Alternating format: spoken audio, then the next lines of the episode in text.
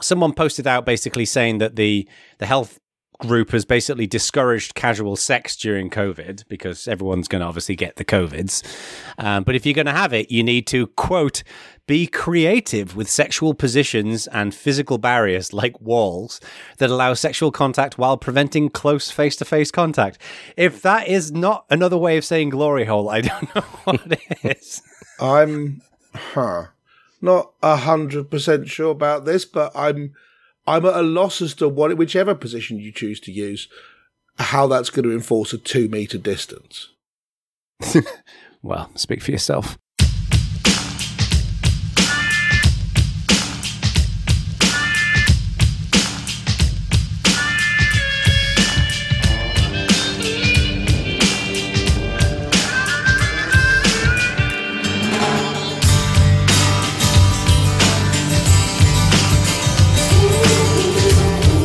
Friends and enemies, people of the world, welcome to Bad Voltage Series 3, Episode 7. yeah. I'm here as ever with Jono and Jeremy, and how have you chaps been? Uh, it's been a hell of a few weeks, hasn't it? Jeez. It's, yeah. Sure has. I thought 2016 was pretty bad. Do you remember? Was it 2016 when every every celebrity died? Yep. there was like 50 celebrities were just knock, just dropping dead.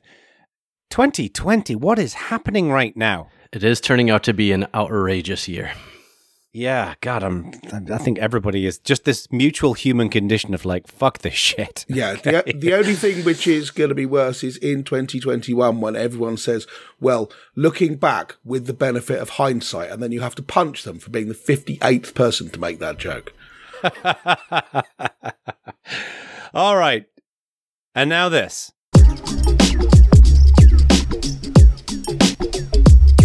So, we usually put funny stuff in this point in the show, and we actually went out to genuinely go and find some funny news, and we we're not we're not doing this for effect or, or, or drama. We literally couldn't find anything that's funny right now. No, No, this, It's a bit bollocks, isn't it? this is more your sort of um, laughter of triumph over a defeated enemy rather than actual joy in any way. Yeah, it's a bit crap, isn't it? So we're gonna we're gonna pull out three things that I guess are more interesting than funny, um, and then uh, and then we're all gonna have a good cry afterwards. yes, So welcome um, to Jono Bacon's Schadenfreude Corner. we, I'd call it that if I could spell Schadenfreude. You, you don't have to write the show notes, and this is why. he types in SCH and tab. Um, anyway, so uh, apparently the, the we got a couple of ones that relate to uh, New York City, uh, which is not far from our uh, our uh, correspondent, Mr. Jeremy Garcia, of course. Um, uh, so the New York City Health Department has discouraged orgies, advocated for glory holes, and sexy Zoom parties. So apparently, um, someone posted out basically saying that the the health group has basically discouraged casual sex during COVID because everyone's going to obviously get the COVIDs. Um, but if you're going to have it, you need to quote be creative with sexual positions and physical barriers like walls that allow sexual contact while preventing close face to face contact. If that is not another way of saying glory hole, I don't know what it is. I'm, huh, not a hundred percent sure about this, but I'm, I'm at a loss as to what, whichever position you choose to use, how that's going to enforce a two meter distance. Well, speak for yourself. Just, just glad NYC Health is, is doing impactful work. Yeah, It's um what's go- what's going on in New York? Evidently, quote, video date sexting subscription based fan platforms and sexy Zoom parties is what's going on in New York. I suppose, to be honest with you, if it keeps people inside their own houses, I'm basically in favour of it. what I love about this is when they were writing this quote, right? Normally, someone would would kind of look at writing a quote like that and think we should probably try to make this as general purpose as possible, such as, you know, uh, if engaging in sexual contact, make sure that you use barriers, a physical barrier of some description, right? But I'm sure that then they were like, but people might think they're referring to condoms, which are often referred to as a, a barrier. But the fact that they say, literally in the quote, physical barriers like walls. Maybe they mean the ice cream. Right. I, I That's just right. like how actionable and specific so many of the quotes are. Uh, if you decide to go find a crowd, make sure that the orgy happens in a larger, more open, well ventilated space.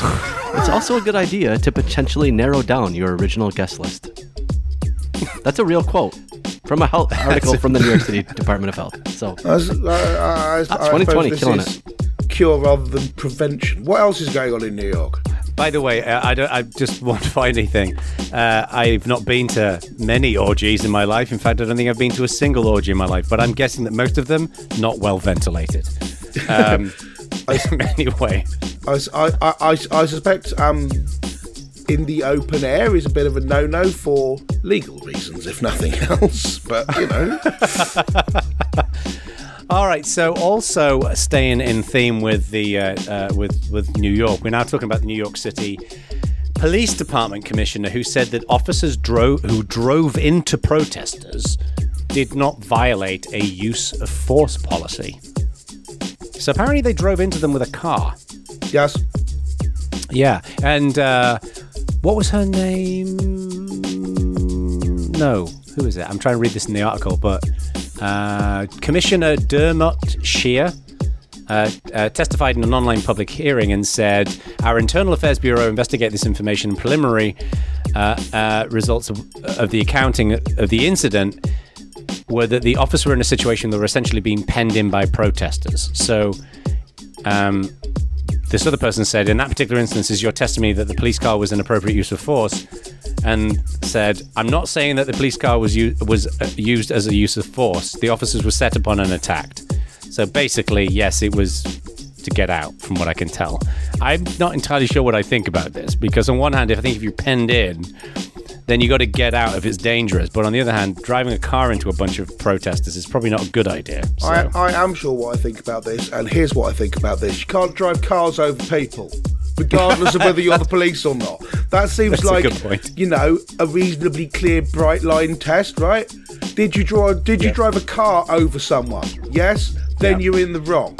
QE. Find another way out. Yeah, it's a good point. Find another way out. I mean, presumably, if um, someone was penned in by the police and drove their car over police officers, the busies wouldn't go, "Oh, well, you had to get out." So, that just happened here. yeah, it's Really? Yeah. Go on. you can't just leave week, that o- in the air. fun week overall. uh, there, there was a line of uh, officers in the street, and an SUV drove through them. Oh Jesus! I- and that's a no-no. yeah, can we have a policy, every- everybody, whether you're a protester, whether you're a police officer, or whether you're just down at the pub, please no driving cars over people. Yeah, don't drive Just a- cars over people. End of rule. Yeah, but in a rather nice, neat segue to cars, the final one that we've got here in our Hall of Shame here is uh, that apparently on the morning of Juneteenth, uh, Tesla told employees that they could take the day off unpaid. That morning.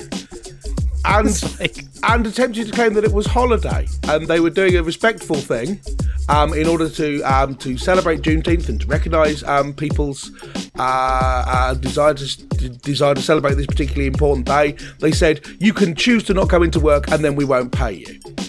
But Right. surely you can do that any day, right? That's how salary works. That- that's just taking a day off, isn't it? It's Just taking a day off. It's, also yeah. noted that the email arrived late enough in the morning that West Coasters had already come to work. So if Yeah, you're on the East about- Coast, you are basically going to lunch. Yeah, a whole bunch of people were already at work when this came in. It's the most ridiculous. I mean, there's been an awful lot of bandwagon jumping by big companies on uh, Yes. on the Black Lives Matter movement and on everything else where they're um, trying to come up with a way where they can costlessly declare support. but this took Yep. biscuit, in my opinion.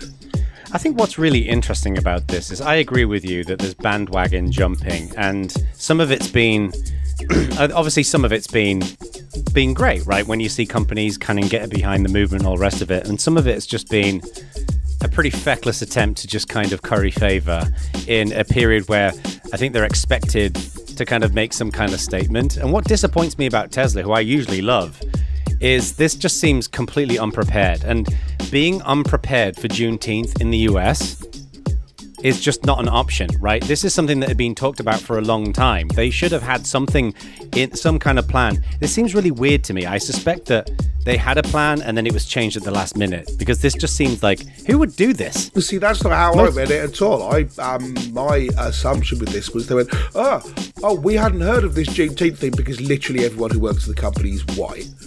And so, oh, we, we Oh, better we better do on. something. give Don't be fucking off. stupid. That's not. Come on. Of course they've heard of Juneteenth, Well, right? then, It's well, been then why everywhere. didn't they? Why didn't they have a plan? I'm going. Well, that's on, my I'm point. I'm evidence saying- Well, we could, no, you're not going on evidence. You're going on what we read on this one news article, right? What? And what I'm saying is that the fact that this happened so late for a company that's historically pretty prepared in any kind of. Frankly, eh, they're a pretty organized company. This seems unusually sloppy for Tesla, which I would have liked to think that something else is going on. Oh, you see, but this is this is absolutely my point that no one takes a reasonably good plan and in a hurry replaces it with a worse plan. Which means that if they decide to do something in a rush, it's only because they thought, well, the thing we were doing wasn't going to be good enough. But what can they have been doing with their carefully worked out, nuanced plan that was worse than we'll let you take the day off and won't fire you? I'll give you I'll give you one example of where a great plan can turn into a terrible outcome is when someone at the top of a company overrules the great plan and then they have to somehow scramble to do something. Now I'm not saying that's Elon Musk, I'm not saying it's a member of the board, I'm not even saying that's happening, but the three of us have all seen that where you work for a company and you've got an awesome plan and then someone at the top basically overrules and it goes to shit. I love the huge That amount of me conjecture followed by, I'm not saying that's what hap- what's happening here. In the in a legal sense, I'm not saying anything. Right, let's get down to uh, some more serious stuff. Ugh, well, this kind of was serious. Less- All right, what have we got? Yeah, less Schadenfreudery, perhaps. Less Schadenfreude. Yes, yes. we have talked a bunch about uh, people collecting data and so on, but um, one thing that I ran into that were, that I thought was interesting this week is the IRS, um, friend to all of you Americans, is now using cell phone data to attempt to track potential suspects. Apparently, until 2018. Prosecutors needed reasonable grounds to seek cell tower records from a from a carrier, from a network operator. But now, apparently, because marketing services don't collect personal information, the rule doesn't apply. And so the IRS spent twenty thousand dollars to get a whole bunch of um, information about people in order to try and track them down. And that to me seems a bit off, right? I mean, maybe the the reason I brought it up is because I'm interested in your thoughts on this. Is this a perfectly What did they- legitimate thing for the IRS to do? What did they get from them? What kind of information did they get from them? the actual detail um it it's not uh I've not seen, I, uh, having looked into it, I, I, I haven't seen a specific itemization of the kind of data they get, but what they have is um, supposedly anonymized location data from the marketing industry. Right? But if you're getting anonymized location data, then you can't track people down with it. Right? So Yeah. there's got to be more to the story than that. You go, okay, so we, we want to track down people who we think are guilty of tax fraud. So what we're going to do is we're going to look at a big spreadsheet which says, hey, 20,000 people were in this place at one point. No idea who any of them were, though. That seems like not something you'd spend 20 grand on. So I don't quite understand the detail. It here. said it says in this piece that the IRS um, It was Criminal it, it- It Investigation was originally a Wall Street Journal piece, but um, it's been Okay. re, it's been re-reported all over the place. Right. It says that it says that they use this database in significant money laundering, cyber, drug, and organized crime cases. So, to your point, act like they, this can't have just been anonymized, um, Anonymized, Anonymized. location data, location data. I mean, which is exactly why I bring it up. I'm interested in. Um, I don't know. do we think this sort of thing where um, governments are buying marketing data and tracking and location data from cell phone carriers is this a legitimate thing to do? I mean, uh, don't most. I I have a shocking lack of knowledge on this, but isn't there like rules in place whereby government agencies can basically get this information.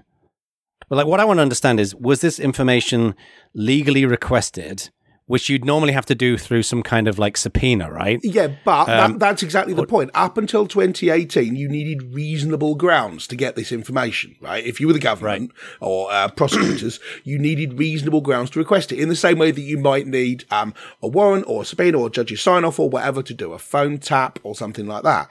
But because these marketing services apparently don't collect personal information, then that doesn't apply now, apparently, since 2018. Who are these? Who are these marketing services that they're talking about? Um, this particular one is called Venntel, um, who uh, the the thing I quoted earlier. They obtain anonymized anonymized location data from the marketing industry and resell it to governments. Hmm. This something about this doesn't add up to me. Which Like, is exactly my thought. So I was hoping This maybe like someone something that would, would be worth digging into more and and doing yeah. maybe a little bit of a segment. I on. was 'Cause I, I, I, Yeah. was- I was hoping one of you might go, oh no, no, that's not how it is. It's like this. It's you've completely misunderstood, Stuart. But I don't think I have. This seems strange to me. Well, first of all, we're dealing with very little information. We don't know what the IRS information got. We don't know what this company provides, and we don't know how they used it. So we don't have a lot to go on. Um, it may be perfectly reasonable. I don't know, but I mean, if it's if it's what we worry it is, which is where these you know this data is being just provided to governments at a you know that to me is really disturbing. Um, but it may be more innocent than that. I don't know. So Could be, could be. And then, What's next? Um, well, the other big piece of news was uh, Apple's WWDC, Worldwide Developer Conference, in which Yeah. a, a bunch of stuff was announced. We talked about um, Apple going to ARM chips in the last show, and that's we did we did speculate on that. Yes. Uh, well, um, along with the whole rest of the internet, and it turns out us and the whole rest of the internet were completely correct. Send us our Nostradamus badge immediately. So one thing I thought was interesting here, and I should preface this with I didn't watch the the WWDC keynotes or anything, but I have done a little bit of research on this topic specifically for this. Uh, they did not use the word ARM once. Not- they not only at all. said Apple Silicon, Apple Silicon. Apple yeah. Silicon, yeah. which was a, a little fascinating to me. I, yeah, I mean that doesn't surprise me in the slightest. Um, uh, if you want uh, previous examples of this, go and find anyone at all who worked on ZeroConf. Hmm. this is the So- same thing. If, if if we didn't invent it, we're going to rebrand it so it looks like we invented it. Yeah, and they are, Right. to be fair, the kings and queens of branding. or Apple. So, I- they know I'm- what they're doing when it comes to branding. I am kind of curious what you both think about a couple aspects of this. So, given that in, in most modern machines, the display and then the GPU are the two largest battery drains, do you think there's going to be a huge difference here, battery wise? Um, to be honest with you, no. I used to have this big dream that uh, I wanted ARM laptops because if you had an ARM laptop, you'd get a hundred hours of battery life out of it. And then someone who might have been Dave Mandala, I think, sat me down in a bar and spent 15 minutes explaining to me how it utterly isn't like that.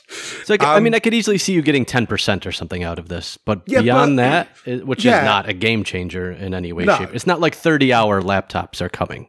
no, no. And and and I think you need to get to that.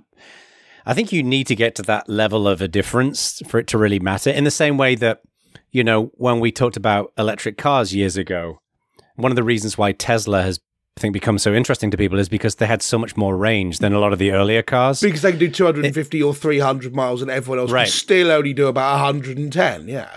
I mean, right now, a MacBook, my MacBook Pro will go for a whole day without needing a charge if it's been relatively Yeah, lightly used. but this is so not- like it's it's a kind of a solved problem for most people. I yeah, think. this is not the motivation for it. The motivation for it is, I mean, it's a useful thing to have if you want to be able to run the same apps on your phone and on your laptop, which now apparently Apple people have to now their laptops are running iOS.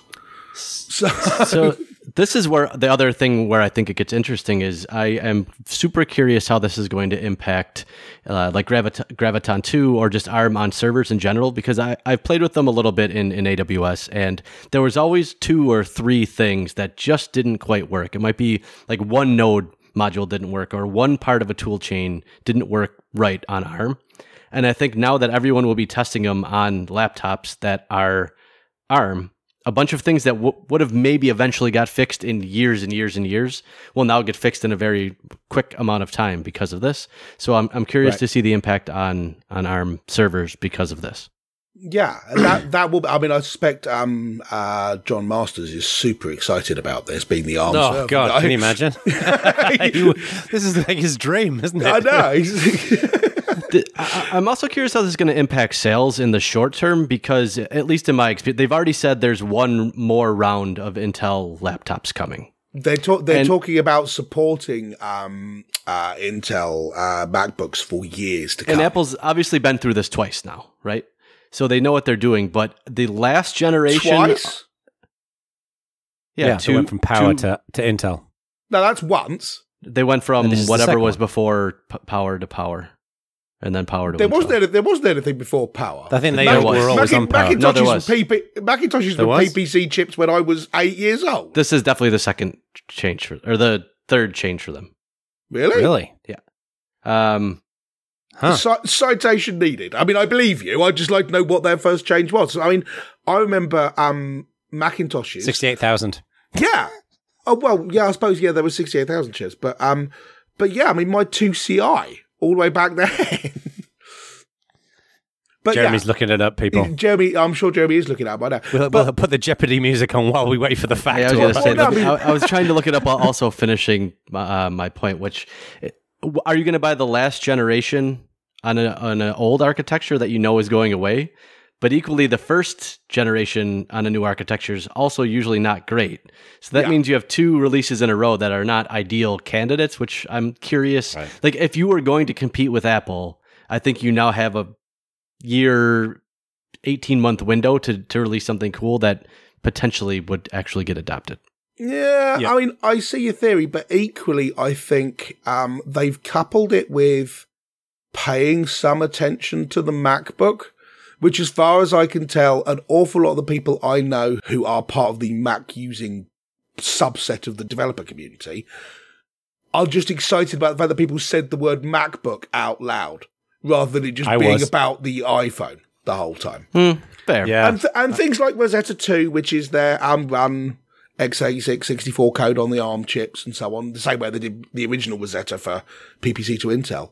Um, and it's not like they've announced this on stage and now they're going to start working on it. Um, Apple ap- allegedly had Intel builds of OS X right from the beginning. Um, so they always knew they were good. I mean, I've not found anyone who will actually confirm that, but it's a pretty strong rumor. So I am assuming they've had, um, uh, um, Mac OS X running, Mac OS 10 running on ARM for years at this point before they Right. got to the point of announcing it. It was it, it was sixty eight thousand to PowerPC, PowerPC to Intel. Okay, 68,000. Yeah, okay, now I'll give you that. I mean, That's right. You were correct. That was a total guess. I, I'm honestly not sure that anyone who works at Apple now was working at Apple then. Half the people who work at Apple now weren't alive when that right. transition La- happened. last last Mac I will sixty grant your eight K. Was it was it the um the two CI or the two CX or round about that sort of era? So it would have been early nineties, mid nineties maybe. one was I'm interested. Um, did you see while Jeremy's the looking that up? Performa um, and the Quadra, oh, really? of which I've heard Huh. none of. Mid Um, mid nineties. yeah, mid nineties. I remember the call. PowerBook ni- 190 CS was the last release, October of '96. There you go. Right. So it's an unreasonably long time ago. So quarter, I- quarter of a century ago. Literally everyone who worked there at that point is retired or yes, dead for sure. at this point. did, did you see the other things that happened at WDT, WWDC? Not to shake the whole news uh, up with this, I saw, but a, there was I saw, I saw the GNOME desktop on an Apple keynote stage, which I thought was nice. what? What was the Yeah. GNOME desktop doing on an Apple keynote stage? They were um, demonstrating running Linux in a window, basically. So brought up. Um, I'm not sure exactly what it was, but there it was, GNOME desktop, and I thought, oh, cool, Really? I'm running, I'm running that now. Nice. So, Um, has VMware Player just appeared on a Mac recently? well, um, it's not clear. Um, I didn't quite understand whether what they were demonstrating was something like Parallels, where um, uh, it's actually running uh, ARM Linux stuff. Or x86 Linux stuff on the new ARM laptops, or ARM Linux stuff on the x86 laptops, or whatever, or whether it's um, or, or, whether it's more like a sort of a KVM thing where they were showing ARM Linux stuff on an ARM Mac laptop or what. I I, didn't. I, I didn't. I didn't quite grasp it. I did look into it a bit and couldn't understand, but I don't know whether that's because I'm looking in the wrong places or what. So I'd be interested to know exactly what they were demonstrating with it. And I didn't watch the keynote partially because when I try and watch Apple stuff, it normally says, "Hey, you're, you do not have supported video drivers or something." Uh, and secondly, because WWDC. Seriously, if you What if the you it, fuck are you talking about? Every show, you're like, I can't watch this because it's in the wrong Have country. you? Use a VPN. I can't use this because I've not got the right video have, drivers. and have stuff. you have you tried watching an Apple stream thing on an Android phone? Won't let you. Of course, I haven't. No. I mean, uh, so I, I would like to echo Jono's statement. I have not, but I it works. I, I would guess. Yeah, you would guess, and it doesn't. Citation needed. Okay, I, I will. I will. I will provide. I will provide you the citation. I will Is this a do is, that. it, is this a G1 Android phone that you're watching it on? Right. No. So for those of us in the modern time, so Pixel Three, it will or will not work. Your G1, I'm not including in this. my. Uh, I I think I think my um my Nokia 8's actually newer than your phone. Yeah, but it says Nokia on the side, so it doesn't matter. Well, well, we shall we, we, we shall we shall check it out. I mean, presumably it doesn't it doesn't matter to you two with your MacBooks, but you know the rest of us. That's not an insult. I own a I'm on MacBook, Ubuntu. Sure. I did I didn't say it was an insult. Did you think it was? It sounded like an insult. It certainly came across as an attempted insult. Instead, it was a statement of that I've got a MacBook next to me on my desk. That was that was All all, right. it was All- intended to be. But All yeah. right, all right, Roy Schestowitz. So WWDC was potentially interesting. Uh, Did you follow the whole Hey thing? I did. Do you want to give a because they did release some information that directly applies to that? Do you want to give a 90 second overview of, of what your take on the Hey situation? Yeah. Well, maybe talk a, a little bit first about what happened, like the app not get the, them not getting approved. Yeah. So, um, so the way it works is if you submit an app to um, Apple's App Store, um, and uh, and someone pays for things within the app, you have to tie thirty percent of that money to Apple, um, uh, including subscriptions, unless um, you are a big deal. Or there are certain exemptions Just for for one second. streaming things. Hang on a second. Are you saying that if your app is in the store, I didn't know this this particular angle, and you have a paid subscription, like your ninety nine dollar a month, whatever it might be, or a year, or whatever, Yeah. thirty percent of that subscription has to go to Apple as well. yes. Yes. Did not know that. This Okay, is what this th- this is why people have been complaining about it. It doesn't apply to some streaming stuff. Um, really unfair, so yeah. so Netflix get away Quote with it. unquote reader apps. Reader apps, yes, and it do- and it basically doesn't apply if you're a really big deal. So if you're big enough that Apple will that you say we're not going to pay that, and if you make us pay it, we'll withdraw our app, and Apple don't want you to, then you can get away with it. But you have to be an alarmingly heavy hitter to pull that off. So the way I've seen it explained by them is if you are not the one if, if the consumer is not the one who pays, they will make an exception. So like Slack, you don't pay for Slack, your company pays for Slack. Was the the way that they explained it or uh, you know Office, Yeah. you you don't pay for exchange licenses, your company does. Again, um, this seems this seems very much to be the sort of thing where if you're in that position and you're a semi big deal, that's okay. You try making that argument if you're a one person app and Which- you'll get the bums rush PDQ. Which So, segues nicely to Basecamp and a new email client Yes. called Hey. called Hey, um, which Terrible uh, name for a client. which we should potentially review. Um, We should, yeah. We did Uh, Superhuman, so we should do Hey. We did. We should look at it. Um, so uh, they put their app in the store, and then it got well. It didn't just get rejected; it got included. Um, but then Apple said, "Hey, hey, um, well played. you are No. uh, you you are um uh you're getting people to pay for subscriptions. You have to give thirty percent to us.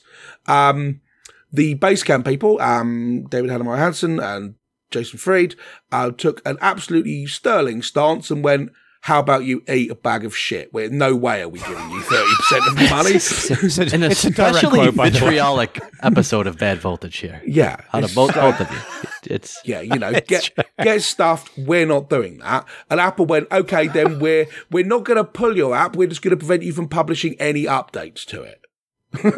And it would be a shame if it got pulled, basically. Yeah, yeah, i- i- i- in very much a kind of you know, um, uh, nice, nice, nice shop you've got here. Shame if anything happened to it. Capone sort of approach to things. It certainly sounds like that, doesn't it? which is exactly how it was. And so, um, Wow. we we once again see the value of uh, going public with this sort of thing because uh, uh, DHH specifically um, wrote a big long Who never goes about public this. with anything. Who goes public with quite a lot of stuff because it's the right thing to do because it's the only way we get to actually apply pressure to big companies. And check it out, he applied public pressure to a big company and they folded. It works. Kind so, of. well, So what they did at WWDC, from what I could tell, is first developers will now not only be able to appeal decisions about whether a specific app violates a given guideline in the App Store review policy, but they will also have a mechanism to challenge the guideline itself. Uh, second, for apps that have are, that have already been accepted to the App Store, bug fixes will no longer be delayed over guideline violations, except for those d- pertaining directly to a legal issue. So I, I think it is one, that's the right thing for Apple to do. Two, that they claim to be for developers and took this long to do something so basic is a little surprising, but shows you the monopoly power that Apple realistically has at this point. Which was, I think, part of the point was to have to not only not only do they take 30%, you have to implement their in-app purchasing. Yes. which has a whole bunch of other knock-on effects because let's say now you change phones or change platforms it's not going to be a smooth transition. If you do anything that isn't very basic in your payment structure you now have to support two completely different payment paths. Like not only does it add complexity not only do they get their 30 sec- 30% it adds a fair amount of complexity to an app. Yeah, and Yeah, it also dictates billing models in a way that a lot of companies don't want dictated to them It's it's like an example you'd give to a five year old child to explain what lock-in is. Right. Yeah. And and It's- so um this the the public pushback made Apple change their minds. And I think a lot of this is because they don't like looking like they're on the wrong side of history. And there weren't that many people defending them here. Um, that, um, No. basically everyone went, the, the, the best pro Apple reaction you got was indifference. Someone There saying, was a well, couple very high profile worried." Apple people that almost always take Apple stance that were very much like, yeah, this is the one time. No, this is Yeah, uh, It's you, fu- it's- it's if you've gone it's too far as- for John Gruber, yes. it's, yeah. It's funny as well because I never really thought about it until this discussion that if you're selling a, a a- an app in the store, right, and it costs six dollars, right, then them taking their cut from that sale, I kind of see the point. That that seems reasonable. Um, but if your app is free, like so many of these apps, and then you pay the service, Netflix or Hey or whatever it might be, um, I can see Apple's perspective from one side of the like, we need to figure out a way of making money from those free apps. So I can see taking some kind of cut. And maybe it is, you know, you take a cut of, of sales of that particular service. But I think if you did that, 30% is is so exorbitantly high. It seems really unfairly high to me because at the end of the day, hey, you're doing all of the engineering work in building the app, in building their service and all the rest of it. So I get the district uh, taking a small fee for the fact that it's in the store and people can access it, but it just seems like they're taking the piss, right? Like it just seems. I get the genesis of why they want to do this, but it seems like they've pushed it just way too far. And I bet Hey would be fine. Like if they said, you- I don't want to speak for DHH, but if they said, look, if it's a reasonable, some kind of reasonable reasonable fee, I'm sure they'd be fine with it. But this is this is way too much. and that's where I think all the pushback came from. It looks Yeah. like what it is, which is flagrant exploitation of the fact that you you own the platform. Does this happen with Google? Have they got a track record of this with their app store No, as much? you- I don't no, think so. Do they? No, you do not have to use their payment stuff. No. Right. if you do use their payment stuff, they get to keep money. And Um, their payment stuff is more tightly integrated into the phone and easier to use than other stuff. Yeah, absolutely. But you are not obliged to use it.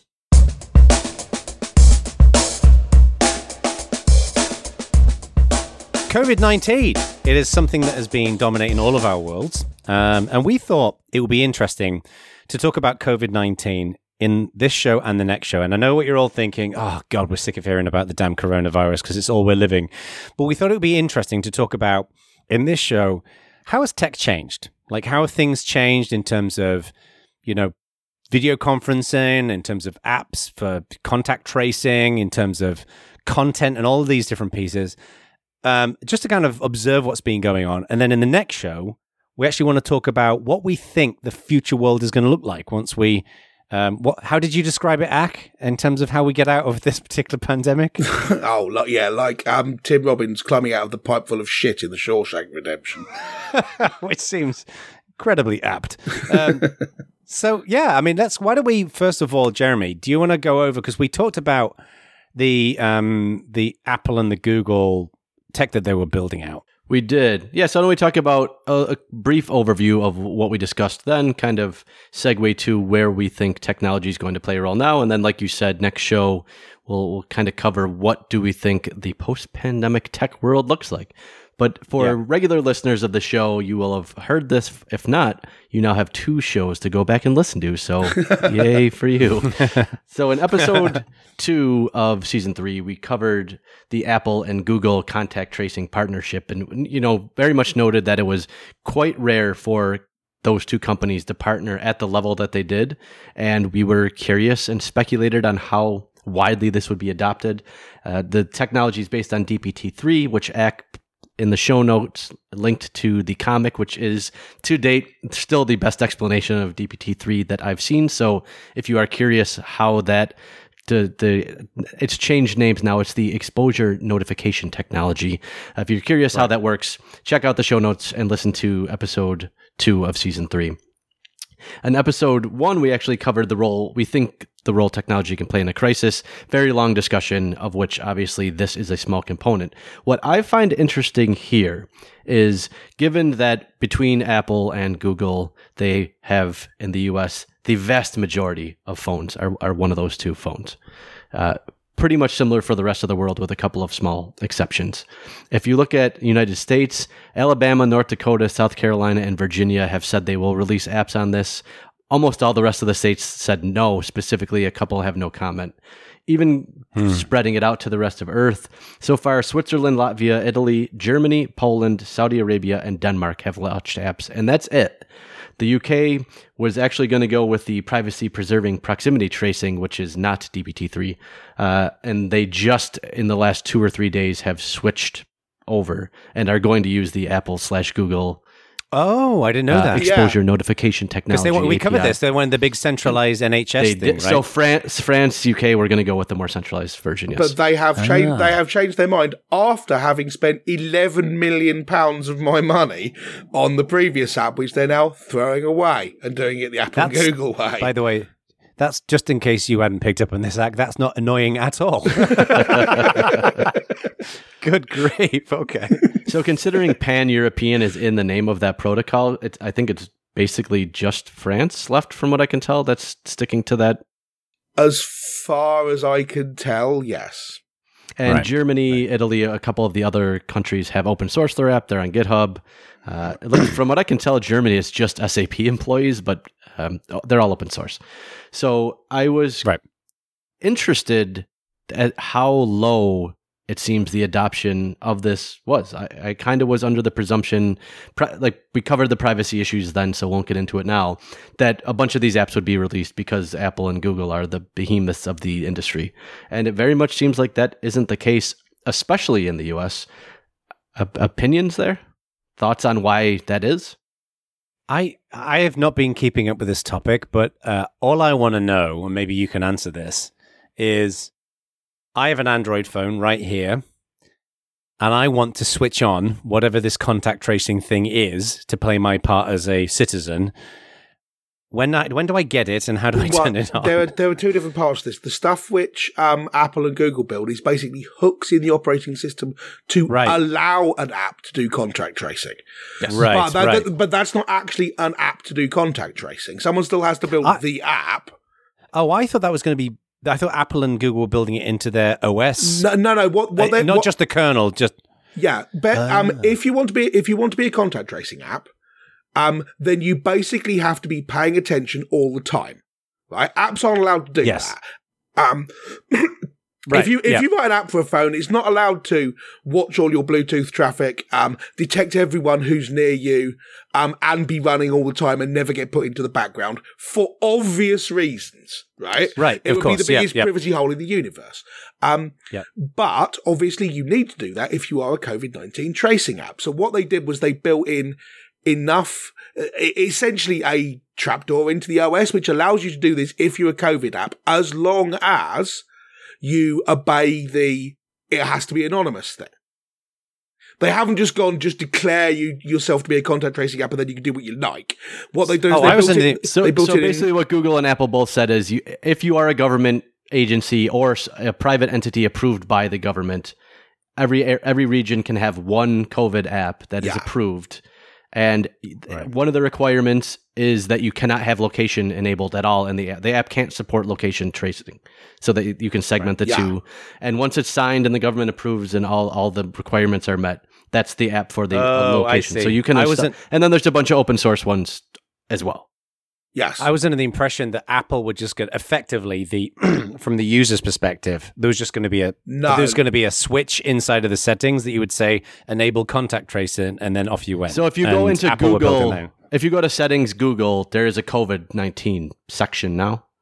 If you don't Oh. have any apps installed, it will be grayed out. Once you install an app, it will enable the API, enable the framework. Oh, I see. Got and then it. it will be available. You can delete your data from that, that setting. You can turn it off from that setting. But until you install the app, the, the framework isn't started. So, so to make this work, and it, again, we don't want to retread too much ground on this, but just to make this work for the average consumer, such as myself, right? I'm going to need to download an app from the Android App Store, from the Play Store, install the app, and make sure the settings enabled. But the contact tracing is not going to be enabled unless I go and get the app. Correct. Correct. Okay. This to me seems like a problem because if you want people to adopt this, I would have thought that it would just be a slider inside of Android, built into Android. My worry about people installing the app is a lot of people won't know to install the Well, app. Even if, but if- the flip side of that is um, if you've um, if you're going to do contact tracing um, and it's just built into Android, where do you send the information? Because I don't want um, the information about who I'm contacting sent to somewhere in California, ignoring all the privacy implications. I need to go to the NHS. They're the people who need to know about it. So how does it know where yeah. to send it? Which is why the app you install is what dictates that. So you install Right. the app from your local government, whoever that is. Uh, that makes. I mean, And it there's also sense, a bunch yeah. of other components. So once you are COVID positive, you submit your data upstream, and then basically Yes. that's how the contact tracing starts. You need a key from an approved medical entity so that you can't Yeah. just spam the database. So there's a whole bunch of safeguards and, and other things in place. and I'm sure they're going to pre-install the app on new phones and whatever else. So anyway, No, they couldn't because they Yeah. they don't know They where don't know where you sold. live. Yeah. No, but if you buy if you buy a phone in the US, then you'll get the US app, Uh, right? but I don't think there'll be a I doubt US it. app. There'll be a California app, surely. And oh, uh, it's that granular. In the U.S., it is yes. well, because Oh. be- because what the hell does the um, Arizona Health Authority know about you? Answer nothing. You wanted a federal system. Here it is, suckers. And the, the thing with COVID tracing is that you basically have a one day window given when they think you're contagious and when you start to show symptoms. You really have about a 24 hour window. So contact tracing has to be super rapid to be effective for Yeah. You, you basically need about 24 hour window and 60% of the population participating for this to be Yeah. effective, which is what like New York State has gone on the record saying they're going to do human contact tracers and they're hiring tens of thousands of people to do it. Curious if that will be effective. I, it seems given the two parameters there will be difficult, especially in a state of, of this Yes. size, but that's that's the approach New York has taken. So is the idea here that you don't touch this until you get the COVID, and when you get COVID, you install the app, you switch it on, Is that how it works, or do you have to install No, the app opposite. now you, before? you install the app, you switch it on. If you never test positive, you don't do anything. right. Once you're confirmed positive, that's what I thought, You yeah. press a button saying "I have COVID," and it uploads the data, and then And- every and- other Right. phone is check. It's basically you send out a code every five minutes, and uh, if another phone is near you, it'll say, "Okay, I was by this random code," and when you upload Right. that code to the service. That's every what I phone thought, then yeah. checks and says, "Has I have I been by anyone on the list?" Basically, You can imagine Yeah. your phone going. way "I'm- oversimplified. Look at the comic, but Yeah, but you can imagine, yeah, your phone's going, I'm Jono, I'm Jono, I'm Jono, I'm Jono. And then when you declare positive, everyone goes, Have I seen Jono? Except it's not Jono, it's a randomly generated code and and there's a bunch Yeah, of yeah, yeah, crypto bollocks in there. But yeah, yeah, the principle is like that. Yeah, and like, and like. Jeremy says, the comic's a brilliant description of it. Um, so, but your question is, why have governments, whether state government, national governments, whatever, why have they So are you have a lot surprised this hasn't not seen more adopted? adoption and and why not? Why hasn't it? Right. Well, I mean, I just, I think when you, to me, my theory is when you want anyone to do anything, right? The more barriers you put in the way of them doing that thing, it's going to significantly impact adoption. And um, I would have thought that just, I know that you probably, it's probably a necessity, but asking people to know about an app, to go and download an app, to correctly install the app, and to switch the app on. different thing. Um, because if you went with um, the alternative approaches, which other governments pushing, you still have to download install an app.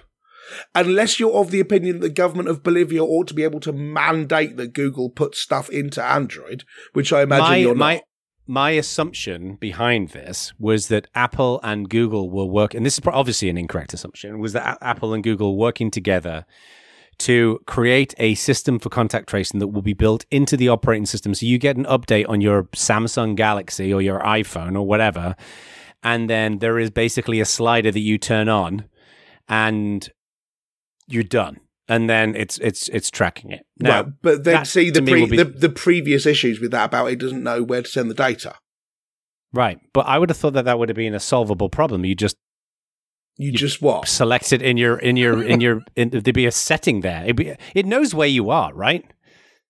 It's just it just seems to me that there's a technical solution to this problem, knowing where you are and selecting the right place to send the data. And they'd have to bake it into the operating system. I completely agree with you, right? There's no doubt about that. I just think that this is going to significantly impact adoption. I, I mean, it's hard enough to stop my mother-in-law sending I me have so many MP4s via opinions, and email. we have so little time in this segment. Yeah, let's move on because there, there's a lot to this. Um, let's take this to the Slack channel. That's a great place to have this That that is interesting, yeah. Because what I want, uh, what I would like to see people talk about is not why haven't people adopted it; it's why didn't governments adopt it in the first place.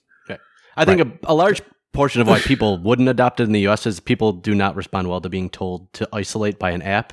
It's just going to be Yeah, a hassle. So and, that's I, not. I- and I think Yeah. governments don't respond well to being told to do things by Apple and Google. So, but yeah, this So, is a Slack yeah. chat. This is a Slack channel discussion. So then moving on to, you know, that's kind of where we are from that perspective. Where Yeah. do we think technology can be helpful, you know, now, not not far into the future, but as we're going through all of this together in the shared experience, I think that this doesn't have to be all aspirational, as I said before when we were kind of planning the show. There's a lot of aspirational, we're the valley, we're going to change everything, but technology sometimes I think can play a helpful but much smaller role, and those things are a Yep. little bit additive in my opinion. So, has technology for either of you directly impacted how you're dealing with this current situation? Well, I have I have a nice little example here, um, which is uh, Jump Twenty Four, which is a, a an agency company here in Birmingham, run by Dan Nunes, who I think I know Dan. John. Oh, yeah, you've met him, yeah. Um, Yeah, good guy. he's a good guy. Um, short but good guy, and Very short. and Hilarious as well. and he is hilarious. And um, they built a thing called Aweder, A W E D E R, which is for um, restaurants, and it's it's for restaurants who want to um, pivot to doing home delivery or collection. Um, you know, people who weren't really geared up for this, but because they they were restaurants where you went in and sat down, but obviously they want to stay alive, so they so a lot of places switched to doing collection, and you so you you've got um a couple of organisations here who do that kind of thing. So this so I think in the US you've got DoorDash and stuff like that. Here you've Yep. got And Grubhub Ju- and whatever You've else. got Yep. Just Eat and a couple of others, whatever.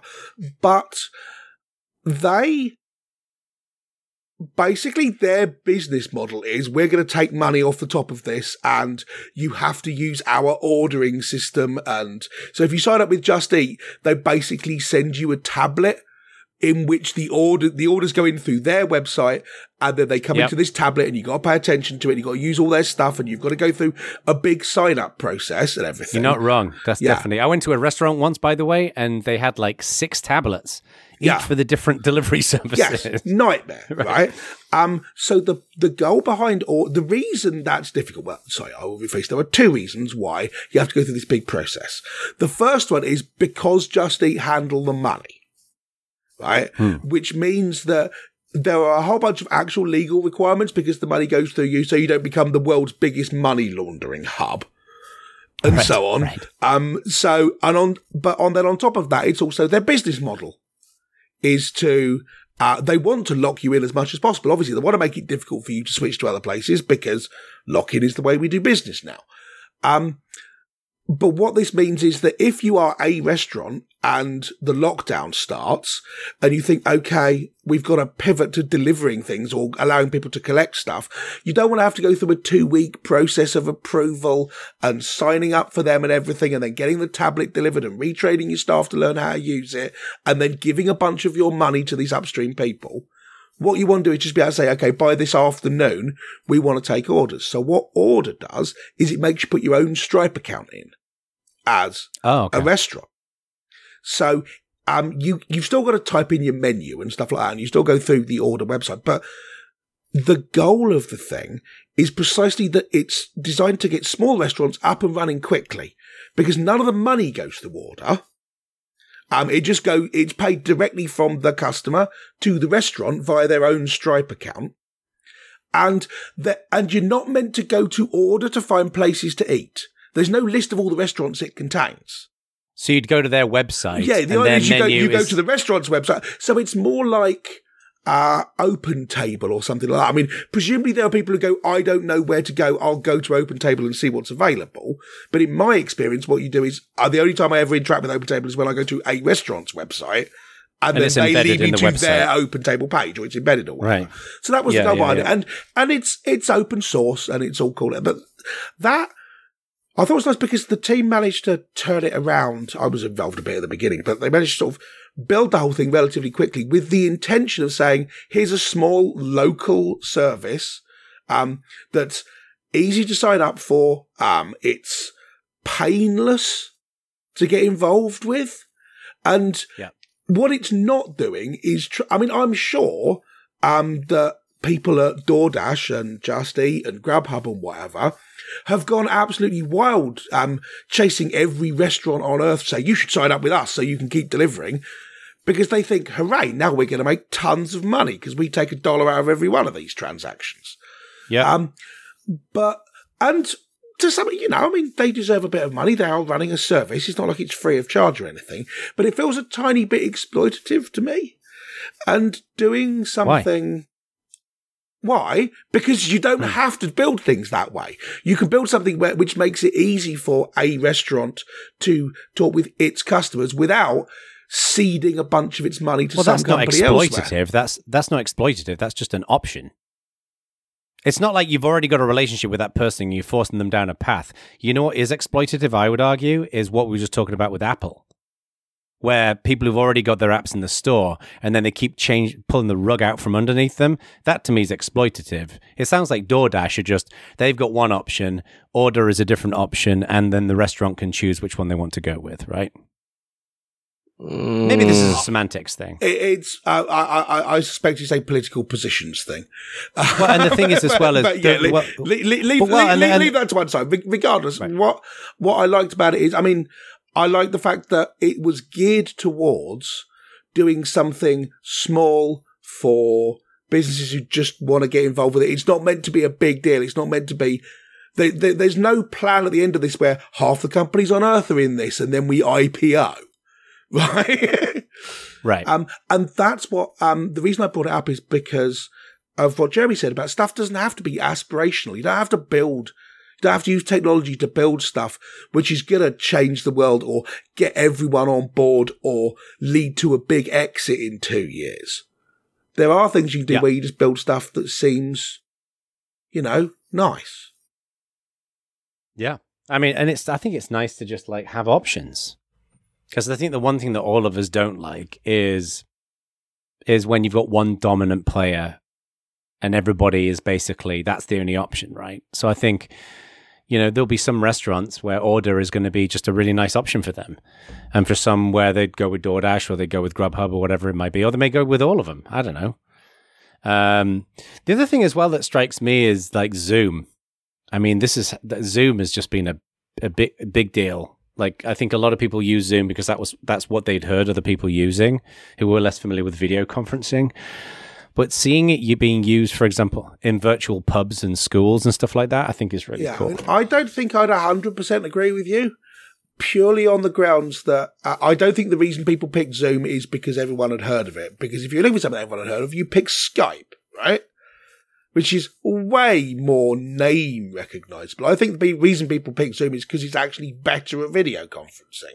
I got a lot of problems with the way Yeah. they do business, but I think people started using Zoom rather than Skype exactly because Zoom's actually better. Well, I think people think of Skype as more of a one-on-one thing to make calls with. I Oh, think people see yeah. Zoom I think as more of a working well with no software installed had a lot to do with it. So if anyone Yeah, had heard of totally it agree. and sent a Zoom link, everyone could just join without installing anything or logging in or really doing anything from every platform. I think is why it caught on for this use case specifically. Oh, well, for the web. This is why the web's a I good remember. idea. I remember when COVID first kicked off. There was an article somewhere, and it was like it just goes to show the bubble I think we all live in, and it was like Zoom, the video conferencing sensation you've never heard of, and I was like, what? Fucking everyone's heard of Zoom, right? And then I started just uh, doing a bit of an informal poll of people who I know, who in my family and, and other people, and like, never heard of it. Like, okay. Number of No, people it- in Walnut Creek who have heard of Zoom, all of them. right. the crossover is about the same number of people who've heard the phrase arm chip. um, but I think um, you mentioned the virtual pub there. That to me, that's been quite a big thing. You know, Yeah, pe- I pe- mean, people, isolation is not good for mental health, and having the communication tools in general, Zoom versus whatever Skype aside, having modern communication tools in a time like this has been a game changer. Because if this was Yeah. 1918 and the Spanish flu, you'd just be in your house by yourself with a candle. seriously, if this was 2012, I don't think Yeah. we could have done this. Right? It's not like you know this is a thing we've had forever, but they didn't have in 1918. I don't think we had it five years ago. There's not that many Ekiga users out there. it's a blast from the past. But, uh, but but that I think is interesting. Like you say, the the tools that we've got. I mean, another nice example of that in my mind is the the the lack of mediation required in between people and their audience. So Patrick Stewart, as an example, has been reading um, Shakespeare poetry, you know, Shakespeare sonnets every day, and Yep. I mean, presumably at least part of this is because he's not doing any other work. Right. Yeah. Um, which Yeah. means he has the freedom to do it. And it's not like he's going, Oh no, I haven't got any other work. How am I going to pay the mortgage?" He's a super rich movie star. But Yeah. he's able to just do this thing. And they're just like, you know, him holding up his phone and filming himself sitting on his sofa. There's no production here. Right. But it's still a really nice thing that we're in a position to do that, where again, we probably wouldn't have been. I mean, if you look at, um, so when, uh, the, the Writers Guild strike happened, when? 2008? yeah, it's like something like that. 2010, something like Yeah. whatever it was. And Joss Whedon did Doctor Horrible, where none of them could work on their actual jobs. So he basically rang up a bunch of his mates and said, Hey, we'd like to make a little TV show. Are you into it? And they all went, Yeah, that sounds like a laugh. We'll do it for fun. But it still cost them a million dollars to do it. And this is the thing they did for a laugh and no one got paid. And they still had to Hmm. spend a million bucks producing it. Now, admittedly, that's a proper thing with proper cameras and, and it was actually yeah. filmed and so on. It's not Yeah. Patrick Stewart doing selfie sonnets. Yeah. But it still feels to me like we've, um, there's that sense of connectivity which you didn't have before. Yeah, I, I think what's interesting about that as well is when social mo- media first became started becoming popular, everybody talked about how you know celebrities have more of a direct line to their audiences, and you have a direct line to celebrities, which was really cool. But I think what is what you're touching on here, which I think is really distinctive, is I think like actors, especially Patrick Stewart, I think is a good example of this. I mean, he's a natural entertainer, right? So in a time like a pandemic, he's his his natural inclination is I should try and entertain people.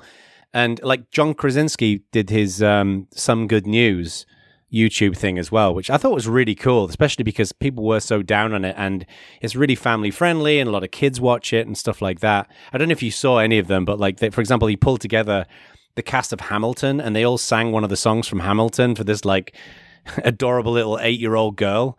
Um, it was really cool. It was like a breath of fresh air. And I think a lot of people have kind of discounted a little bit how important this stuff is because we all, we all talk about Zoom is brilliant and all the rest of it. And that is great. But I think if it wasn't for some of these celebrities doing this and lightening the mood a little bit, it would be really difficult, I think, for a lot of people. Yeah, I mean, the Critical Role team um, have done a similar kind of thing because they're uh, they're all um, stuck at home. They've been doing this thing called narrative telephone, where you know the game where you tell a story and then the next person has to retell that story, right. like consequences, yeah. and you go around sort of seven or eight people. So they've been doing that on video, doing it from home, and it's because they can't do the normal thing they do. But, but it's it's really nice that people can do this. I'm curious if this will have an impact longer term on how kind of entertainment works so obviously now we're all stuck at home. So the bar for production value is much lower than it normally would be. When yeah. things are back to normal, will people like the little more authentic but less polished content? Or will they go back to wanting Hollywood produced major things? Or will there be a more of a balance? Curious to see how it will change perceptions once this well, is over. Um, that's an interesting thing because I I'd like to get into that, but I think that's a whole huge topic by itself. So I wonder if we should take what does the post-pandemic world look like and expand on it in a lot more detail in yes. the next show. Yes, I think that's a, a good time to do it because there's a lot in there, right? There's there's I mean one one example of thing I want to get into in the next show is to kind of whet people's appetite is I had a conversation with somebody who shall go unnamed who runs a large conference, okay? Now Many of you are going to think I'm talking about Alon because we're friends with him. I'm not talking about Alon. I'm talking about somebody else. Okay. Um, and he was basically considering um, moving his conference wholesale to virtual events and, and maybe even um, using his limited funds to start building a virtual events platform. That opens up the question is this a short term thing or is this a long term thing? And I think there's so much to get into there. Um, so, yeah, I think we probably want to tie a bow on this one. Yeah. I'd like to hear from our community, like what they've seen, like what's really stuck out as technology that's been interesting through the change with the pandemic as we've been living through it. So yes, and um, what uh, because we uh, we can talk about this more in the next show. Um, a double header. What we, what yeah. be useful to hear is your thoughts, listeners, on how you think the world will change once we finally get out the far end of this. Um, yeah. What do, do you think? Um, conferences will start to go virtual. Do you think that people are going to prefer Stephen Colbert sitting in a corner of his own library rather than in the Ed Sullivan Theatre? um, yeah. You know, how, how are things going to change? Are, are, are people going to go back to work, uh, like offices? Yeah. Big um, question. Are we right? not going to get oh, Picard there's a lot series to discuss two? In yeah, favour yeah. of Patrick Stewart just filming himself on his own sofa. I don't know. you know, one thing that I think is going to stick for a lot of people, though, which uh, uh, uh w- without getting too down this av- avenue, though, is the virtual pub. Like, mm. I mean, a good example is Jeremy um, and a bunch of other people and I. We because you know we live on opposite sides of the US, and we've had a bunch of like yeah. sessions on Zoom, a couple of cocktails and catching up. We would never have done that because of the pandemic. And I think little things like that are going to stick, but I'm curious yeah. to see what's going to happen. I was going to say, save it for the next show.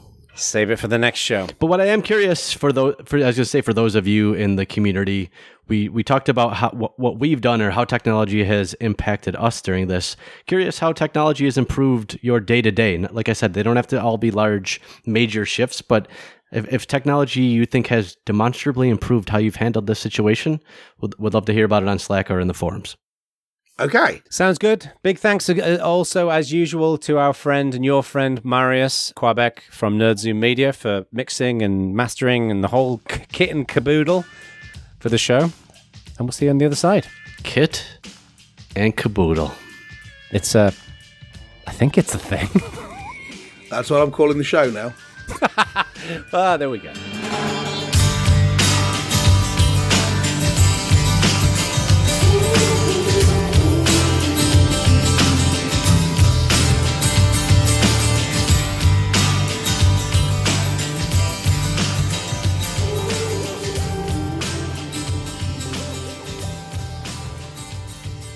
Recording.